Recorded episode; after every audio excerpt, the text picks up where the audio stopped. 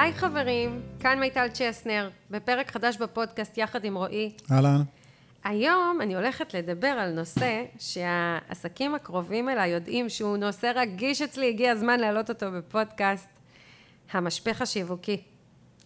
אה, עסקים שאני מלווה כבר הרבה זמן יודעים שיש שתי מילים שמקפיצות אותי, שני מונחים שמקפיצים אותי.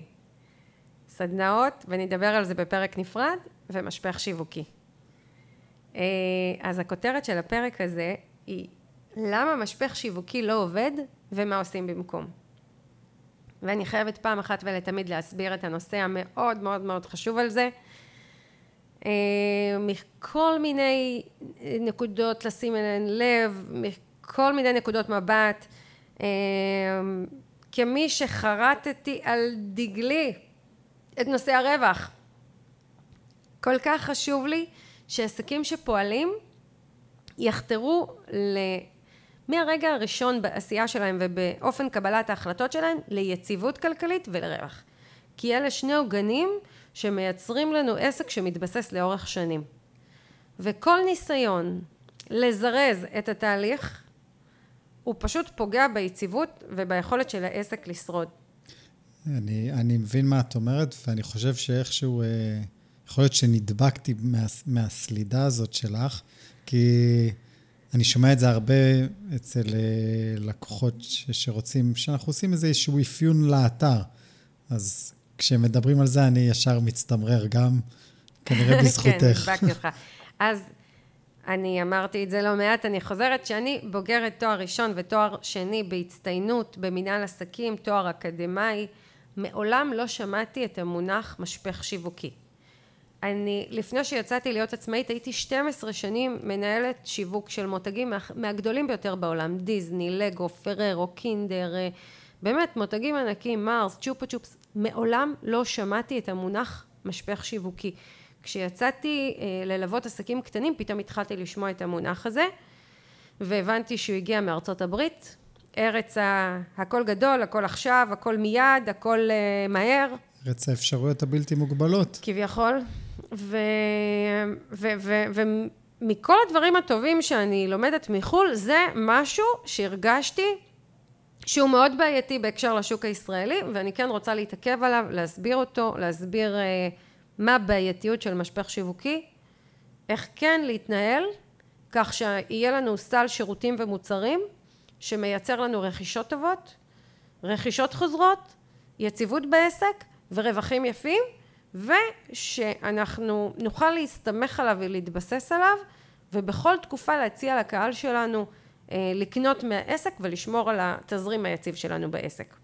אני חושב שבתור התחלה, כנראה שתכננת את זה, אבל אולי כדאי לעשות סדר מה זה המשפך השיווקי הזה שאת אה, נרתעת מהמונח הזה, כי אני לא בטוח שכולם משתמשים באותו דבר. נכון, אני אסביר מה זה. משפך שיווקי זו, זה, זה, זה איזשהו, אה, מלמדים עסקים בעצם, ליצור מדרג של מוצרים, זאת אומרת יהיה לך מוצר קטן, והוא יוביל את הלקוחות לקנות מוצר יותר גדול, והוא יוביל את הלקוחות לקנות מוצר יותר גדול, ובעצם ברגע שיהיה לך את המוצר הקטן הנכון, המוצר האמצעי הנכון, המוצר השלישי הנכון, או לא יודעת מה, גם אם זה שני מוצרים, שלושה מוצרים, לא משנה, לקוח יקנה עוד מוצר ויקנה עוד מוצר ויקנה עוד מוצר ויהיה לך כסף. זאת אומרת, יש פה איזושהי אשליה שיש פה תרגיל חשבון. אחד ועוד שתיים ועוד שלוש ועוד ארבע שווה עשר, אתה רק צריך ל- ל- למקם נכון את מספר אחד, את מספר שתיים, את מספר שלוש, את מספר ארבע ואתה תהיה עשיר. אני בכוונה מקצינה. כן. כי בחוויה שלי, כשאני שומעת עסקים, זה מה שהם, אה, אה, מה שנקרא, זה מה שהם משדרים וזה מה שהם מחפשים, איזשהו מדרג כזה שייתן להם את הביטחון שהם ימכרו טוב. עכשיו, אה, זה לא ככה. זו לא הדרך לנהל עסק רווחי ויציב לאורך שנים. לא דרך הניסיון הזה לתבנת סל שירותים אה, שהוא מה שנקרא אפשר עכשיו לרוץ איתו שנים.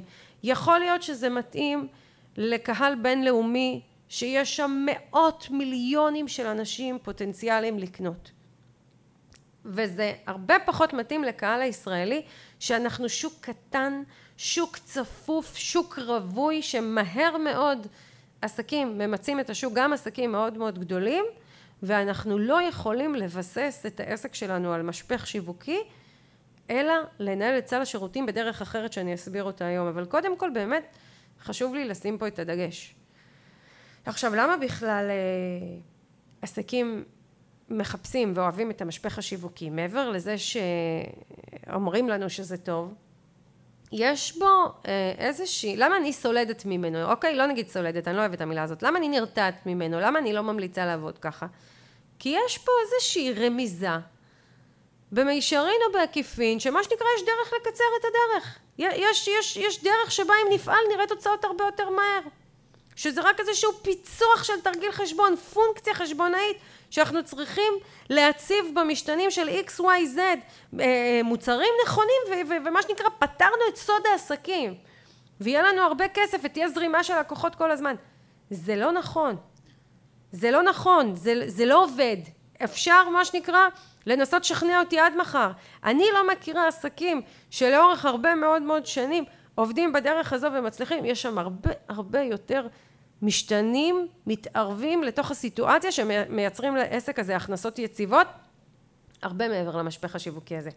עוד שאלה קטנה שקשורה למשפך השיווקי, כי דיברת על... אה, בהסבר של מה זה, אז אמרת, אוקיי, מוצר קטן שמוביל לרכישה של מוצר בינוני, שמוביל למוצר הדגל, נקרא לזה, הגדול. באמת בהפשטה. אה, יכול להיות שאני לא הבנתי את זה נכון, אבל לא מדובר גם בשלב שלפני, במשהו החינמי שיביא ל... לה... בכלל הרכישה של הדבר הראשון? מה שאתה שואל זה חשיבה של משפך שיווקי. ואני... אני שואל את זה אגב, כי זה המסר שאני מבין גם מלקוחות שמדברים איתי, בגלל זה אני שואל. אני לא יודעת, אני אגיד לך את האמת, אני לא מעמיקה בזה, אני לא נכנסת לזה, זה לא השפה שלי, זה לא הדרך שבה אני יודעת שצריך לשווק, ולכן אני אפילו לא נכנסת לזה. יכול להיות שיש עסקים שכן רואים את זה כחלק מאותו משפך, אם לקרוא לזה ככה. אני רוצה להתרכז היום באיך כן. איך, כן, איך אני כן ממליצה לעשות את זה, וכדי כן לתת לעסקים את הביטחון שיש דרך לייצר יציבות בקניות מהעסק ולייצר סל שירותים ומוצרים יציב שהוא מייצר לנו רווחיות. מעולה.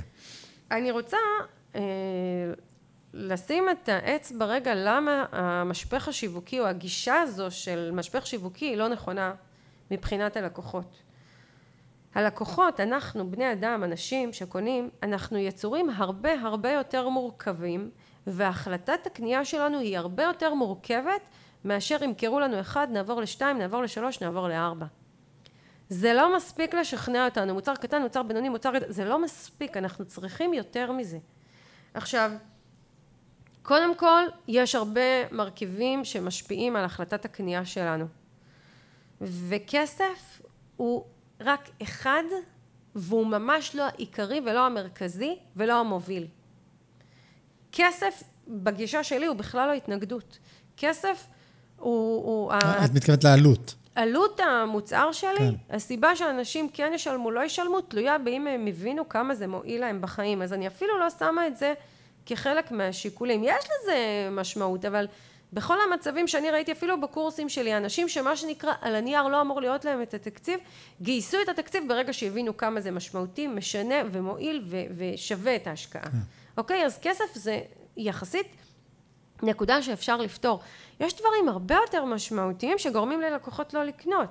וגישת המשפך השיווקי אפילו מעצימה אותם. אני אתן לך דוגמה. אחת הסיבות המרכזיות שלקוחות לא קונים הם שהם משתכנעים שאני יודעת לעזור להם. הם יכולים לבוא להרצאה שלי, וההרצאה תהיה כל כך מדויקת, כל כך עוצמתית, כל כך משמעותית. עכשיו יהיו כאלה שיצאו מההרצאה הזו ויגידו וואו מיטל כל כך מדויקת אני רוצה ללמוד ממנה אני ממשיכה איתה לקורס. אבל יהיו המון אנשים שיגידו יואו היא כל כך מדויקת היא הסבירה לי את כל מה שאני אה, אה, לא הבנתי עד עכשיו. עכשיו אני צריכה ללכת לחשוב עם עצמי אם אני רוצה את זה בכלל. כן. או לחילופין הבנתי אני לא רוצה את זה אוקיי? או, או הבנתי, אני לא צריכה יותר גם. לא צריכה יותר מזה. לא מתאים לי. זאת אומרת, ההחלטת קנייה היא הרבה יותר מורכבת. יש פה רגשות, יש פה משמעויות, יש פה חשיבה, יש פה תפיסות, יש פה מוכנות, יש פה הבשלה רגשית. זה לא משהו שאני מזרזת אותו עם המוצר הנכון. יש אנשים שמקבלים החלטות מהר, לא רק החלטות קנייה, כל החלטה, יש אנשים שמקבלים החלטות מהר, יש אנשים שלא צריכים המון המון שכנוע בשביל להחליט אה, לטוס, ללכת להופעה, לקנות מוצר, אבל רוב האנשים צריכים יותר מזה, וזה טבעי, זה אנושי, וזה משהו שלא נלקח בחשבון בפורמט הזה, זה אחד. אה, דבר שני, מה שנקרא, יש את משתנה הסביבה. בין אם זה לחצים כלכליים מבחוץ שגורמים לאנשים להשאיר את הכסף בבית, בין אם זה בן בת זוג שפחות תומכים בהחלטות שלנו כרגע ואנחנו לא רוצים לעשות צעד בלי תמיכה שלהם, בין אם זה חסמים מבית, בין אם זה שתשומת הלב שלי כרגע מוקדשת למשהו אחר ש, שנמצא במשפחה שלי או בחיים שלי. זה לא רק האם נחשפתי לתוכן במידה מדודה ואז אני אמשיך לגדול ולגדול ולגדול, זה, ושוב, ומבחינתי זה ברמה של לתת כבוד ללקוחות שלנו. אני, בגישה שלי, יכול להיות שאני קיצונית, זה לא מכובד בעיניי להסתכל על לקוחות ברמה מספרית, אחוזית, סטטיסטית. את, זה. זה, זה לא, אני לא יודעת, אני לא הייתי רוצה שיתייחסו אליי ככה. את צודקת, אה, אני חושב משני היבטים את צודקת. את צודקת בזה כי העסק שלך הוא עסק אה, שאת עובדת ישירות מול אנשים, אוקיי? ואת רואה את, ה, את בני האדם. אה, ואם באמריקה עסקינן, שאנחנו מוכרים גם אולי מוצרים קטנים ואולי להמונים, אז בתור מי שאוהב נתונים, כן יש מקום לסטטיסטיקה הזאת, אוקיי? שקוקה קולה מעלה קמפיין עכשיו, לא נעים להגיד, לא מעניין אותה מה את מרגישה, באמת. אלא מעניין אותה, אוקיי, נחשפו 200 מיליון איש לקמפיין הזה, וקנו ככה, והאם יחסית לקמפיין הקודם, זה עשה את העבודה שלו לא. זאת אומרת, זה, זה רגע, במספרים רגע, גדולים. רגע, רגע, רגע. אני לא יוצאת נגד סטטיסטיקות. אני הראשונה ללמד אותם כמה אנשים צריכים להיחשף כדי להפוך למעורבים, כדי להבשיל לקנייה וכדי לקנות. זה לא מה שאני אומרת פה. נכון, אבל מה שאני אומר, מה שאני אומר שמבחינת הכמויות וגודל השוק והדברים האלה, אנחנו כאילו, אנחנו בכלל לא במשחק הסטטיסטי, אלא אנחנו מסתכלים על פרטים. זה מה שאת אומרת, על, על אנשים. כן. ו, ויש שווקים כן, שגוגל עכשיו מוציאה מוצר חדש, היא מסתכלת uh, סטטיסטית.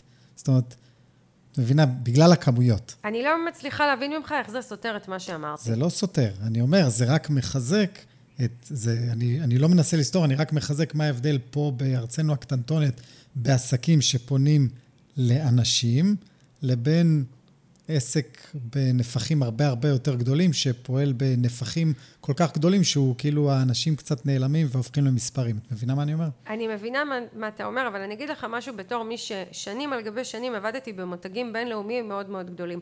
גם במותגים הגדולים כן מתייחסים לאנשים ולהחלטות הקנייה שלהם. זאת אומרת, זה שבסופו של דבר ברגע מדידת הקמפיין, אני מסתכלת על הסטטיסטיקות, זה לא סותר את העובדה שברגע שכן יצרתי את המוצר שלי ואת סל השירותים וסל המוצרים שלי ואת תהליכי השיווק שלי, אני כן מתחשבת באדם הבודד ובמה משפיע עליו כדי לקבל החלטת קנייה.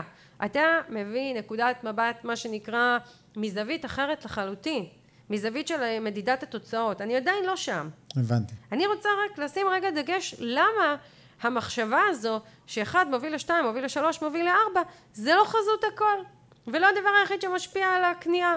זאת אומרת, אה, אני אלך בגישה שלך, אני אלך ללגו, זה לא שמי שיקנה עכשיו מוצר ב-20 שקלים, בהכרח המוצר הבא יקנה ב-200 שקלים והמוצר הבא יקנה אותו ב-1000 שקלים, מה שנקרא, אחד אחרי השני, ברצף. כן. זה בעצם מה שאומרת גישת המשפך השיווקי. עכשיו הוא יקנה את זה ב-20 שקלים, שבוע הבא יקנה את זה ב...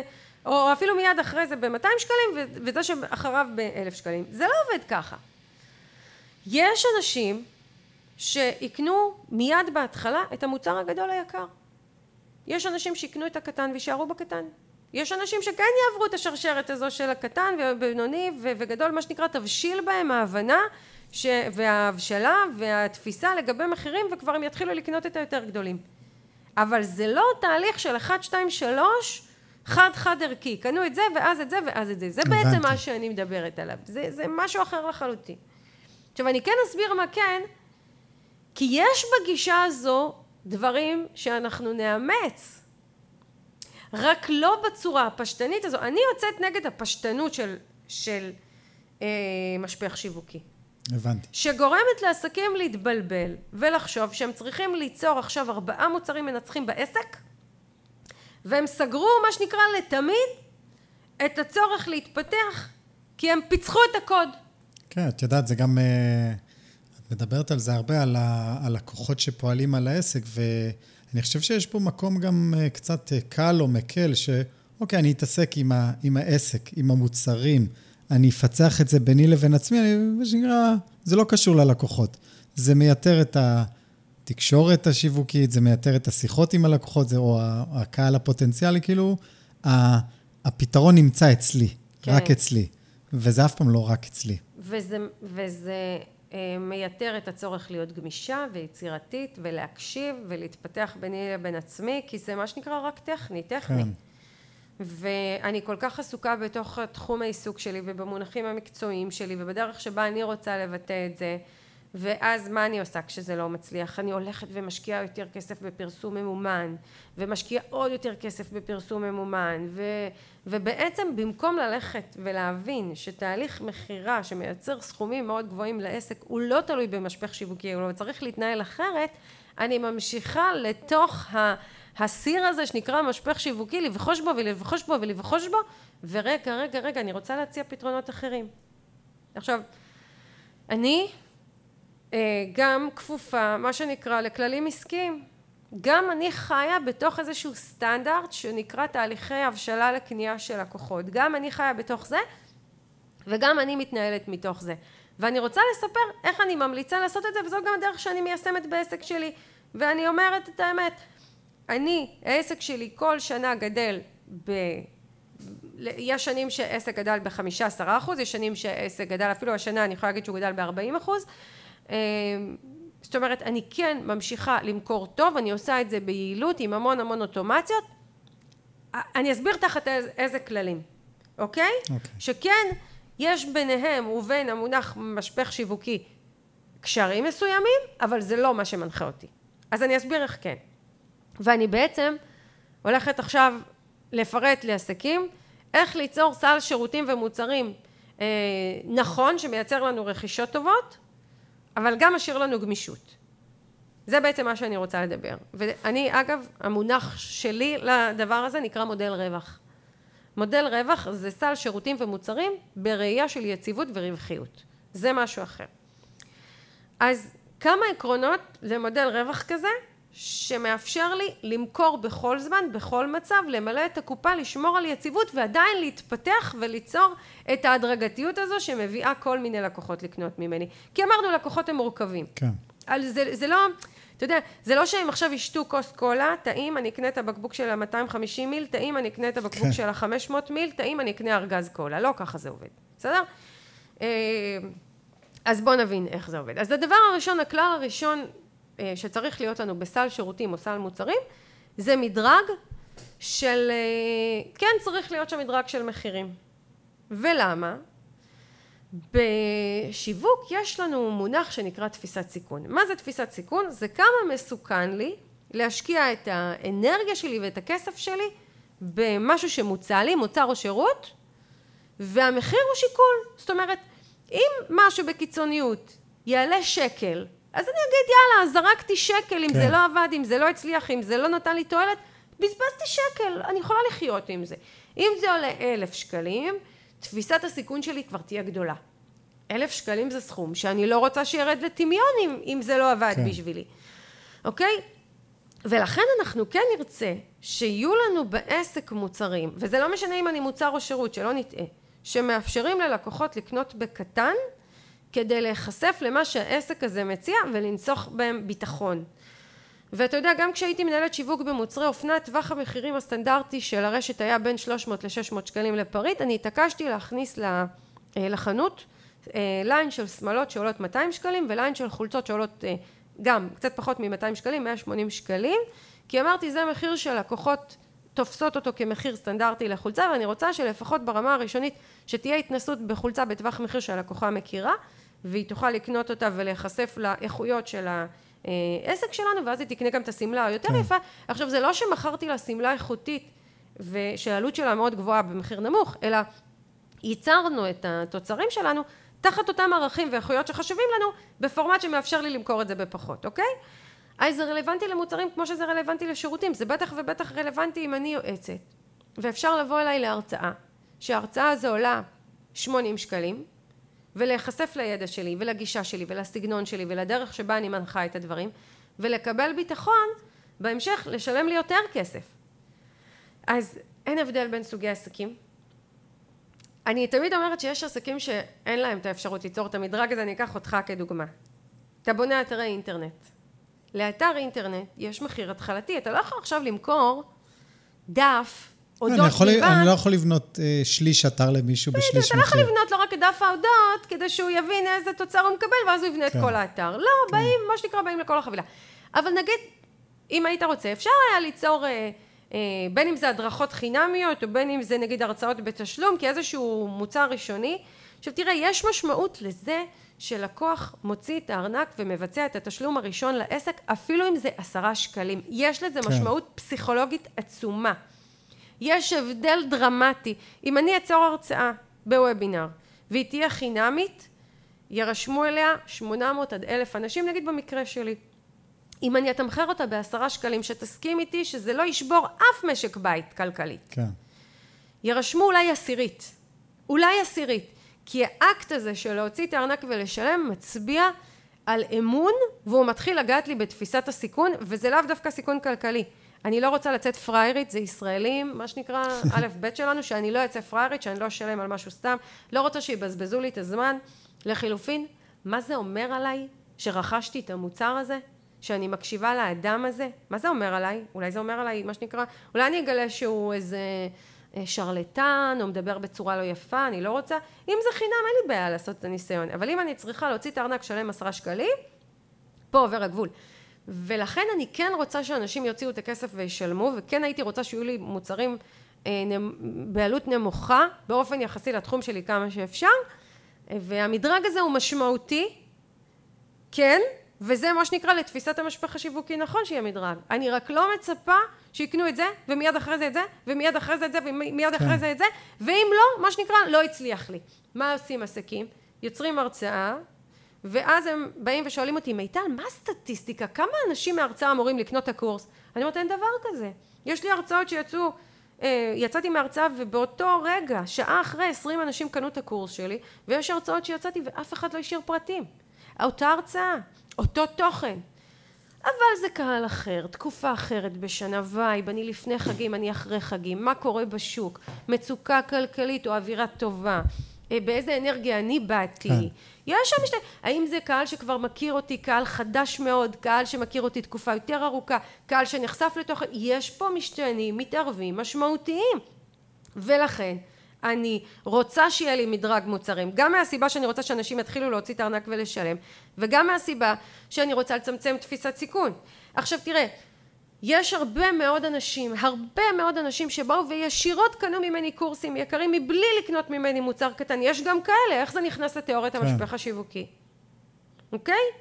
אז אני מניחה לזה, אני לוקחת את העיקרון החשוב, אני משלבת אותו כמיטב יכולתי בעסק שלי, והנה למשל בעסק שלך אין את זה, אין מוצר קטן, וזה עדיין עובד, הסטודיו מלא לקוחות, ויש יציבות כלכלית, ויש עבודה, אוקיי? אז זה מה שאני אומרת, צריך להיות לנו, כדאי שיהיה לנו מדרג מחירים, מהסיבות המקצועיות וההגיוניות שתיארתי, כדאי שיהיה. אה, בגלל אותם אנשים שצריכים לפעמים את ההחלטה הקטנה. הדבר הבא שצריך להיות לנו בסל שירותים מוצרים שבאמת מייצר אה, הרבה קניות הוא מדרג תוכן. שונות במוצרים, אני אסביר. אני, אני דווקא אתחיל ממוצרים, יותר קל לי להסביר. אה, יש לי אה, שמלות, יש לי חנות בגדים, אז יש לי שמלות שהן יותר basic, זה סוג מסוים שמושך קהל מסוים, ויש לי את השמלות היותר צבעוניות, שזה מושך לי קהל קצת אחר, ויש לי את השמלות העוד יותר מושקעות, שממש לי אירוע, שזה כבר מושך לי קהל שלישי. נתתי דוגמה במוצרים, כי תמיד עסקי מוצרים נוטים לחשוב שזה לא רלוונטי להם, אז הנה. לעומת זאת, נגיד אני ב, ב, בעסק שלי, אני מלמדת עסקים להצליח, אז יש אה, אה, הרצאה שהיא מסבירה מה לעשות, ויש את הקורס שזה ממש תוכנית ליווי שמלווים לעשות בפועל, אה, עם רמות עומק מסוימות, אוקיי? אז צריך להיות לי לא רק מדרג מחירים, צריך להיות מדרג ברמות העומק. יש אנשים שלא יקנו משהו כי הוא ארוך, לא כי הוא יקר. הבנתי. כי אני, הוא פרויקט מורכב. אז גם לזה, זאת אומרת, סתם, אני אני אהיה קיצונית. יכול להיות שאתה תבוא ותגיד לאנשים אה, שאתר המחיר שלו ירד במקום מ-6,000 שקלים ל-1,000 שקלים, עדיין לא בטוח שהם יקנו, כן. כי יש פה עוד חסם. אני רוצה רק ל... אז ללכת- רגע, אני רוצה להציע ללקוחות גם מוצרים שהם יכולים לקבל אותם מהר ומיד, גם אם התועלת והתוצאה שלהם היא קטנה יותר, זה גם חלק מהשיקול של בניית סל שירותים. אני לא רוצה מוצרים שהם רק מורכבים ורק ארוכים. אני מבין. בדוגמה שלך של השמלות, רק לא בטוח שהבנתי את הדוגמה של השמלות, מכיוון שזה זה לאו דווקא קהל אחר, אלא זה למה שנקרא לשימוש אחר, כן? אני, את צריכה גם שמלות בייסיק, אבל את צריכה גם לחתונה של אה, אחיך. נכון, שמלה. נכון, נכון, נכון, נכון. וזה, וזה, אה, זאת המשמעות, ולזה אני רוצה להגיע. זה מייצר לי שתי תועלות. אחד, זה מייצר מצב שאם יש קהל שלא קנה ממני אף פעם, יכול להיות שבסיטואציה מסוימת כן יקנה ממני. נגיד שאני חנות בגדים שטווח המחירים שלי הוא 300 או 600 שקלים, ויש לקוחות שאומרות לעצמן, אני במחירים האלה לא קונה בגדים, זה יקר לי, אבל כשהבן יתחתן או יהיה בת מצווה לבת, היא כן תבוא לחנות שלי ותרכוש שמלה בטווח המחירים הזה, ואולי גם תישאר לקנות אחר כך עוד שמאלות. אז אחד, הפורמט הזה מביא לי לקוחות חדשים שלא קנו ממני אי פעם, בזכות זה שיש לי כמה סוגים של אה, מוצרים ושירותים תחת אותו עולם תוכן שלי. הבנתי. אני לא אומרת לעסק הזה, תתחילי להביא לחנות שלך מצעים. אני אומרת, תישארי בידע שלך שמלות, אבל תצרי כל מיני סוגים כדי שאם הלקוחה הזו, היא, היא, היא אמרה, אני לא קונה כי זה בגדים יותר מדי צבעוניים, אז הנה, יש לי גם את ה basic, את זה היא כן קונה. הנה, בגדי ערב, את זה היא כן קונה. הבנתי. אוקיי? אז זה, אז אתה הובלת אותי לנקודה שרציתי לדבר עליה. אחד, זה מביא אלינו לקוחות שלאו דווקא היו קונות לפני, כי עכשיו יש עוד דברים. שתיים, זה מייצר רכישות חוזרות מלקוחות קיימים. כי יש עוד מה לרכוש. בדיוק. כי אם נהניתי מ- מ- מ- מזה שהעסק הזה מציע לי את המוצרים האלה, אני אהנה גם ממוצרים אחרים. יש בי פתיחות לקבל, לקנות, ללמוד ממנו גם נושאים אחרים. ו... ואני אתן דוגמה מאצלי. אז אצלי בעסק יש את אה, קורס לשווק עם מיטל, שתמיד היה קורס הדגל, והייתה לי את ההרצאה שעבדה ככה הרבה מאוד זמן למלא את היומן. הייתה הרצאה נהדרת שהמהות שלה הייתה איך להביא לקוחות לעסק. בשלב מסוים. אני וגם הקהל שלי התפתחנו, והתחלתי לדבר על תכנים יותר מתקדמים שקשורים לרווח, ככה מה שנקרא הרמה הבאה, כבר לקוחות ביציבות יש לנו, בואו נדבר על רווח. ואז יצרתי הרצאה אחרת שנקראה המטרה 50 אלף, ו- ויצרתי קורס אחר שהיה קורס רווח, מרוויחים יותר, ככה הוא נקרא. זה הקורס שממוקד לעסקים שרוצים להגדיל רווח, אוקיי? וכבר, איך זה הולך במשפך השיווקי? אין לי פה משפך שיווקי, יש לי שתי הרצאות קטנות, יש לי שני קורסים גדולים. עכשיו, היו אנשים שבאו ישר לקורס הרווח, כי הם כבר שיווק יודעים, או שלמדו במקום אחר. היו אנשים שבאו לקורס הרווח ואחר כך באו לקורס השיווק. איך יכול להיות? הנה, יש גם את זה. כן. היו אנשים שלא באו להרצאה בכלל, ובאו לקורס. היו אנשים שבאו להרצאת המטרה 50 אלף שמדברת על רווח, ובאו לקורס לשווק עם מיטל, שהוא בכלל מדבר על שיווק. אין פה חוקיות, זה מה שאני רוצה להגיד. בואו נשאיר ללקוחות ולעצמנו חופש להרוויח ולמכור טוב, במקום לסגור את עצמנו תחת הגדרות. אז אני גם מסבירה את ההיגיון וגם מסבירה מה שנקרא נותנת לזה דוגמאות. ו- ו- ופה אני מגיעה לנקודה מאוד מאוד משמעותית שאני ממש מקווה שעסקים ייקחו אותה מהפרק הזה ואיך אני בעצם מרחיבה את מה שאני מציעה לקהל. אז אני יכולה או להוסיף תחומי ידע שיש לי וליצור מהם מוצרים. אני לדוגמה, אה, יש לי קורס שמדבר על איך להביא לקוחות לעסק, יש לי קורס שמדבר על איך להרוויח, יש לי קורס חדש שנקרא פיתוח תוכנית ליווי פרימיום, שבהם אני, שבו אני מלמדת איך ליצור תוכנית פרימיום, כי אחרי שיצרתי כבר חמש תוכניות ליווי טובות, רווחיות, שהקהל רוכש אותן במאות אלפי שקלים, אני כבר יכולה ללמד את זה. אז דרך אחת שאני מרחיבה את מה שאני יכולה להציע ללקוחות, את מנעד המוצרים והשירותים שלי, זה לקחת ידע שכבר יש לי, או להגדיל את הידע שיש לי, או להשתמש בידע חדש שיש לי. אני לא בעד ללכת ללמוד משהו כדי ללמד אותו, זה לא עובד ככה. בסוף אני יכולה ללמד משהו שאני חיה ועושה אותו. כן. אבל אני כן יכולה, זו דרך אחת. דרך אחת זה פשוט לקחת עוד תחומי ידע שיש לי וליצור גם מהם מוצרים. ודרך נוספת היא לקחת את התוכן שיש לי, באה אליי בעלת עסק, והיא אומרת לי, מיטל, יש לי בעסק מוצר אחד, שזה כל הידע שלי, נכנס למוצר אחד, לתוכנית ליווי אחת. אמרתי לה, נהדר, קחי בתוך התוכנית הזו מוקדים שאת יכולה להעמיק בהם ולפתח אותם, ותצרי מהם עוד קורסים. זה לא חייב להיות ידע חדש. כן. זה כמו שאני יכולה, אני לא עושה את זה, אבל אני יכולה לקחת מתוך קורס למי, של לשווק עם מיטל את נושא המסרים, שהוא נושא מאוד מבוקש ומשמעותי, ולפתח ממנו תוכנית ליווי של שנה. אוקיי? אז זאת עוד דרך לעשות את זה. ושוב אני חוזרת להישג שהשגתי. אחד, יכול להיות שלקוחות שבאו לכל הקורס לא רוצים, זאת אומרת, כשאני משווקת את קורס לשווק עם מיטל, הם אומרים, לא רוצה, לא מעניין אותי לדעת את כל הידע הזה. אבל אם אני מתמקדת רק במסרים, הם כן יבואו. אז הנה, בזכות הפריסה הזו של עוד מוצרים ושירותים, הבאתי לקוחות חדשים. ומצד שני, לקוחות שעשו אצלי את קורס לשווק עם מיטל, יכולים להגיד, מיטל, כל כך נהניתי איתך, כל כך צמחתי, כל כך התפתחתי, אני רוצה להמשיך ליהנות איתך, אני אבוא לקורס שעוסק רק במסרים ונפתח את התוכן שלי יחד. אז גם החזרתי לקוחות. והנה דרך לנהל סל שירותים ומוצרים בצורה שכל הזמן מגדילה לי את ההכנסות, את הרווחים, גם מביאה אליי לקוחות חדשים בזכות דרך העבודה שאני מתארת, גם מביאה אליי לקוחות קבועים, גם מאפשרת לי סל רחב שאני יכולה בכל זמן נתון לקדם קטגוריה או מוצר או שירות מסוים בעסק ולשמור על ההכנסות בלי תלות באותו משפך שיווקי. בוא נשחרר את... למה צריך את המשפך השיווקי? כן, אתה רואה את זה? כן, כן, אני מבין. עכשיו זה לא סותר, אני נוגעת עכשיו במה שאמרת קודם, זה לא סותר את השיווק. זה לא סותר את זה שאם אני עורכת וובינר זה עוזר לי לקדם את התוכנית. זה לא סותר את זה שאם יש לי הרצאת מבוא אני אנצל את המעמד הזה כדי לדבר על הקורס הקרוב שלי ולמכור עוד משהו. זה לא סותר. אבל זה לא מתבסס על זה. אני, רחמנא ליצלן, עושה כנס ולא מוכרת אחריו כלום, אוי ואבוי, מיטל יש את השיווק, עושה כנס ולא מוכרת. אני עושה הרצאה ולא מוכרת אחריה כלום, זה קרה לי כמה פעמים בעבר. כן. עשיתי אפילו וובינר ולא מכרתי כלום, הקהל היה בהלם. אבל כמה דברים קורים.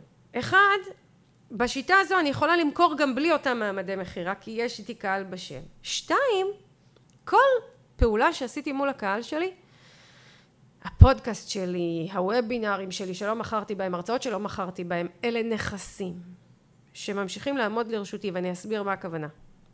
אנשים שהיו שם, הרושם שהם קיבלו ממני, העומק שהם קיבלו ממני, הוא לא חלף רק כי לא מכרתי מיד. כן. הוא נשאר, הוא טבוע בהם. ולראיה, רוב האנשים שקונים ממני לא קונים מיד אחרי ההרצאה, קונים אחרי שנה, קונים אחרי של... שלוש שנים, מכל הסיבות שתיארתי. זמן הבשלה, רוצים שיתוף פעולה מהבית, המצב הכלכלי צריך להתייצב, אה, אה, הבשלות שלהם לעשות את השינוי, כל מיני סיבות. אני מוכנה לקבל את זה, אני מוכנה להכיל את זה, ואני בונה את סל השירותים והמוצרים שלי בצורה גמישה, שמאפשרת להם את זה, ועדיין יש לי יציבות במכירות. עכשיו זה לא מעייף אותי, זה לא מתיש אותי, זה עדיין מאפשר לי אוטומציה, כי עדיין יש לי קורסים קבועים. כן. אם יצרתי קורס לשווק עם מיטל, הוא מתחיל לרוץ על פני זמן. יצרתי את קורס הפרקטיקה של הגדולים, הוא ממשיך לרוץ על פני זמן. יצרתי אה, פיתוח תוכנית פרימיום, הוא ממשיך לרוץ על פני זמן, אני יכולה לעשות אותו שוב ושוב. הנה, יש לי אוטומציה, יש לי יעילות, יש לי תוכן שחוזר. אבל אני משיגה פה גמישות, הקשבה לקהל, לקוחות מכל מיני סוגים, חיבור אליי. אתה יודע, אנשים באו אליי, לא באו אליי לקורסי השיווק, כי הרגישו שהם יודעים. אמרו לי, אני יודעת לשווק מצוין. הגיעו לקורס יצירת תוכנית פרימיום. נחשפו לדרך שבה אני מלמדת, נהנו מאוד מהדרך שבה אני מלמדת, אמרו, את יודעת, אני רוצה לבוא אליך לקורס השיווק, אפילו שאני יודעת שיווק, כן. אני רוצה ללמוד שיווק ממך, איך שאת מלמדת את השיווק. וזאת גמישות שלא מתאפשרת במה שנקרא במשפך השיווקי. עכשיו יכול להיות שיש מישהו שיגיד לי מיטל כשאני אומר משפך שיווקי אני מתכוון לזה אין בעיה אני לא מדברת למי שיודע מה הוא אומר אני מדברת לעסקים שהמונח הזה משפך שיווקי מבלבל אותם, חוסם אותם, יוצר להם הגדרות שמפריעות להם למכור טוב. כמעט במקום להמשיך להתעקש, למצוא את המוצר הראשון, מוצר שני, מוצר שלישי. תקשיבי לקהל, תזהי מה מעניין אותו. ועכשיו, בתקופה המאתגרת בעסק שלך, תציעי בדיוק מה שהוא רוצה, גם אם זה לא חלק מסל השירותים, מודל הרווח הכללי שלך. תייצרי לעצמך מכירות עכשיו? תשמרי על יציבות בתזרים? תייצרי לך פוטנציאל למוצר שתקדמי אותו עוד כמה פעמים, הרווחת. ככה מתנהלים בעסקים. יש דברים שיש לנו לגביהם ודאות. אנחנו מתכננים אותם ויוצרים אותם כי, כי אנחנו יודעים שזה יעבוד. כן. אבל יש המון המון דברים, הזדמנויות שמזדמנות לנו בדרך, דברים שאנחנו רואים שעולים מהשטח ואנחנו כן רוצים לייצר תגובתיות מהירה, ליצור אותם, להציע אותם, וכנראה שמפה יבוא הדבר הבא שיהפוך את העסק שלי ואת התזרים שלי ואת מודל הרווח שלי לחזק ויציב. וזה מה שאני רוצה בעצם להעביר פה לעסקים. זאת הדרך לחשוב, להתנהל, וכשאני אומרת שכל שנה, כל שנה אני מרוויחה יותר ומוכרת יותר, אני, זה בזכות העבודה הזו. זה דורש להשאיר לפחות 20 אחוז פתיחות לייצור חדש וגמיש, לא לפחד, לא לפחד להיכשל, לא לפחד שזה לא יצליח, להעז. וזה מה שעושה כסף לעסקים, לנסות את זה. אה, זהו, נראה לי שהסברתי. כן. שהסברתי את הפואנטה, שהסברתי למה המשפך השיווקי, אני לא אוהבת את המונח הזה, איך כן לחשוב. יש עקרונות מתוך המשפך השיווקי שרלוונטיים למה שאמרתי, אבל הדרך שבה הסברתי את הדברים היא הדרך שבה אני ממליצה לעסקים לחשוב ולחוות את זה כדי להתפתח באופן מתמיד ולא לאפשר לכל מיני הגדרות חיצוניות לחסום אותנו. אז תודה רבה רועי שחלקת איתי את הפרק הזה. בשמחה. תודה למאזינים שלנו שהקשיבו. אמ, פרק מאוד מאוד חשוב בעיניי, ואני מאוד אשמח אם עסקים ישתפו את הפרק הזה עם חברים, חברות שלהם שחושבים שזה יכול להועיל להם, שתפו אותו בסטורי, בפייסבוק, באימייל, בוואטסאפ, איך שנוח לכם. אפשר לשאול אותי כל שאלה אה, בקבוצת הפייסבוק שלי, עושים עסקים גדולים עם מיטל צ'סטר על הפרק הזה ובכלל. אנחנו נאחל בהצלחה למאזינים שלנו ולהתראות בפרקים הבאים. ביי ביי. ביי ביי.